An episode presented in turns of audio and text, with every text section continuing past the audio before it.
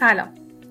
من سهند فردی هستم و شما شنونده دومین پادکست از سری پادکست های همکاران سیستم به نام همصدا هستید. در این پادکست قصد داریم درباره رایانش ابری و دقدقه هایی که در زمینه بکارگیری اون در سازمان ها وجود داره با هم صحبت کنیم. مهمان ما در این برنامه آقای سعید مرادی مدیر زیرساخت و تکنولوژی شرکت اطلاعات مدیریت همکاران سیستم هستند. من هم سلام عرض می کنم خدمت شما و در خدمتتون هستم. رایانش ابری در سالهای اخیر به یک فناوری مورد توجه در سازمانهای ایرانی تبدیل شده. در شرایطی که در اون هستیم هم این فناوری دیگه یک انتخاب نیست و داره به یک الزام برای سازمانها تبدیل میشه. اما با این وجود هنوز سازمانهایی هستند که برای بکارگیری رایانش ابری در سازمانشون با یه سری ابهام یا دغدغه مواجه هستند برای اینکه بحثمون رو شروع کنیم ممنون میشم لطفا. کمی راجع به راین شبی توضیح بدید که این فناوری دقیقا چیه؟ اجازه بدین با یک مثال شروع کنم. اوایل عصر صنعتی کارخونه ها مجبور بودن خودشون برای مصرفی مورد نیازشون رو تعیین کنن. در صورتی که تمرکز اصلی فعالیتشون و محصول اصلی که تولید می‌کردن چیز دیگری بود. اما به هر حال به برق نیاز داشتن. در ادامه تولید برق با یک ولتاژ و فرکانس استاندارد توسط شبکه توزیع برق اتفاق افتاد. و این بار دیگه سازمان ها برق تولید نمی‌کردن برق رو میخریدن یا مشترک شبکه برق می‌شدن. این موضوع کار سازمان ها رو راحتتر کرد و هزینه هاشون رو کاهش داد. در مورد آیتی هم همین اتفاق داره میفته در مدل رایانش ابری سازمان ها دیگه نیازی ندارند زیر های سخت افزاری مثل سرور و شبکه و تجهیزات رو خریداری کنن مراقبت کنن و ازشون نگهداری کنن. اونها در واقع مثل استفاده از آب، برق، اینترنت می‌تونن از زیر ها هم استفاده کنن. در واقع ساده ترین تعریفی که میشه از رایانش ابری کرد اینه که یک ساختار متمرکز که به صورت مدیریت شده منابع سخت افزاری یا نرم افزاری رو در هر مکان و در هر زمان در اختیار مشترکین یا استفاده کنندگانش قرار با تعریفی که شما از راینش ابری داشتیم فکر می‌کنین چه مزیت هایی رو برای سازمان ها ایجاد می‌کنه و چرا اساسا سازمان ها باید به سمت استفاده از این فناوری حرکت کنن مهمترین مزایای رایانش ابری رو میشه به سه دسته تقسیم بندی. اولیش scalability هست که در این context به معنای انعطاف پذیری در مقیاس مطرح میشه.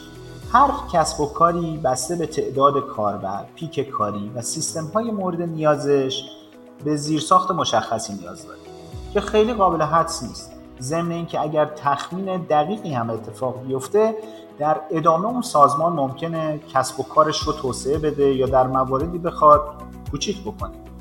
بنابراین نمیشه که یه نسخه کلی یا یه استراتژی وان سایز فیتس آل در ارتباط با زیر ساخت داشت و در عمل رایانش ابری این امکان رو فراهم می‌کنه که در طول زمان زیرساخت های مناسب مورد استفاده قرار بگیره و به تناسب اون هزینه پرداخت بشه. مثلا ممکنه سازمانی در دوره های زمانی مشخصی پیک کاری بالایی داشته باشه یا برعکس در هر دو حالت در مدل استفاده از خدمات ابری شرکت ها می‌تونن به راحتی از توان پردازشی بالاتر یا کمتر استفاده کنن. بنابراین نه تنها هزینه های اولیه خرید سخت افزار کاهش پیدا می‌کنه بلکه این امکان فراهم میشه که متناسب با نیاز کسب و کار از زیرساخت ها استفاده بشه. موضوع دوم بحث mobility هست. در واقع به این معنی که در هر مکانی با هر دستگاهی مثل موبایل، تبلت یا PC امکان دسترسی به اطلاعات و سیستم وجود داشته باشه. در پاندمی کووید 19 همه داریم می‌بینیم که چطور cloud computing یا همون رایانش ابری با ابزارهای communication، video conferencing، ایمیل ها کمک کرد که بتونیم فعالیت های روزانمون رو بدون وقفه جدی ادامه بدیم و ارتباطاتمون رو از راه دور حفظ کنیم. در این ارتباط شرکت هایی که از فناوری رایانش ابری استفاده می‌کردن در تداوم فعالیت های کسب و کارشون موفق تر بودن. و موضوع آخر security یا همون امنیت هستش. در واقع در این مدل مالک data مشترک یا استفاده کننده است و امانتدار او ارائه دهنده سرویس های ابری. ارائه دهندگان سرویس های ابری به صورت تخصصی با بروزترین تکنولوژی ها و استانداردها از دیتا مراقبت می شما در بخش پایانی صحبتتون به امنیت به عنوان یکی از های رایانش ابری اشاره کردین در حالی که روزی این ذهنیت برای عده‌ای وجود داره که امنیت دغدغه است براشون در واقع. ممکنه یک این موضوع رو باز کنید و توضیح بدین که دغدغه‌های امنیتی که ممکنه برای افراد وجود داشته باشه این سازمان ها وجود داشته باشه چیه و راهکارهای ابری چطور کمک می‌کنه که این دغدغه ها رفع بشه؟ قبل از اینکه بخوام در مورد امنیت صحبت کنم لازمه که بگم برقراری امنیت یک کار پرهزینه است. امنیت اطلاعات یک وادی بسیار گسترده است. از پالیسی ها و مکانیزم ها گرفته تا ابزارهای کنترلی و مانیتورینگ. نرم افزارها و سخت افزارهای مختص به خودش هم. اما به صورت کلی سه رکن مهم در مورد امنیت وجود داره. confidentiality یا همون محرمانگی integrity یا یکپارچگی و در نهایت availability یا در دسترس بودن. محرمانگی در این context به این معناست که data فقط توسط افراد مجاز قابل مشاهده باشند. data از زمانی که توسط کاربر یا سیستم ها وارد میشن تا زمانی که روی سرورها قرار می‌گیرند رو می‌گیرند و نگهداری میشن. provider های cloud برای حفظ امنیت data ی رد و بدل شده بین کاربر و سرور از روش های رمزنگاری data استفاده می‌کنند و در ادامه از طریق firewall ها و وب ها از تنوع روش های سرقت اطلاعات تا حد امکان جلوگیری می‌کنند. دیتا پس از انتقال به سرورهای کلاود در زونهای محافظت شده قرار می‌گیره پشت فایروال های مختلف به نحوی که دسترسی به اونها کاملا تحت کنترل قرار می‌گیره. و افراد بسیار محدودی هم به اونها دسترسی دارند موضوع بعدی یک پارچگی هست.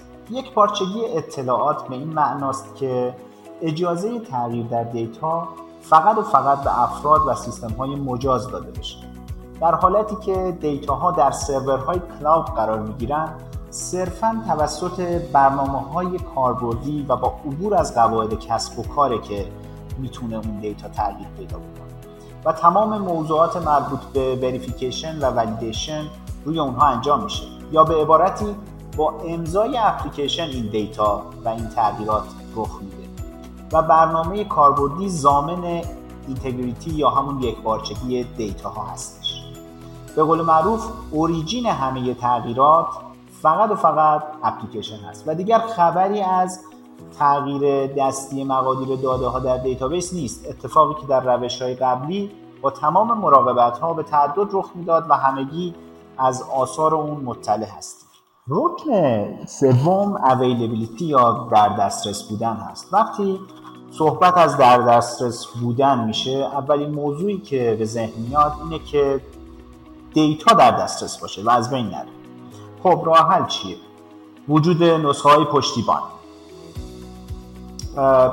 های کلاود برنامه های منظمی بابت بکاپ گیری دارن. به صورت سالانه، ماهانه، روزانه، حتی ساعتی. و این نسخه های پشتیبان رو در محل های فیزیکی مختلف و امن نگهداری می‌کنن. اما واقعیت ماجرا اینه که نه استفاده کننده نه ارائه دهنده علاقه به استفاده از این نسخه ها ندارن به این علت که وقتی نیاز به این نسخه ها میشه که مشکل جدی رخ داده باشه و خود این کار هرچند که باعث تداوم کسب و کار میشه اما مدت زمان بازیابی این اطلاعات و config مجدد سیستم زمانی هست که downtime محسوب میشه و اختلال در فرایندهای کسب و کاری ایجاد می‌کنه. بنابراین کلاود ها از مکانیزم های HA یا همون های اویلیبیلیتی استفاده می‌کنن. که تا حد امکان نیازی به استفاده از این نسخه های پشتیبان نباشه هرچند که اونها رو به دقت می‌گیرن و نگهداری می‌کنن.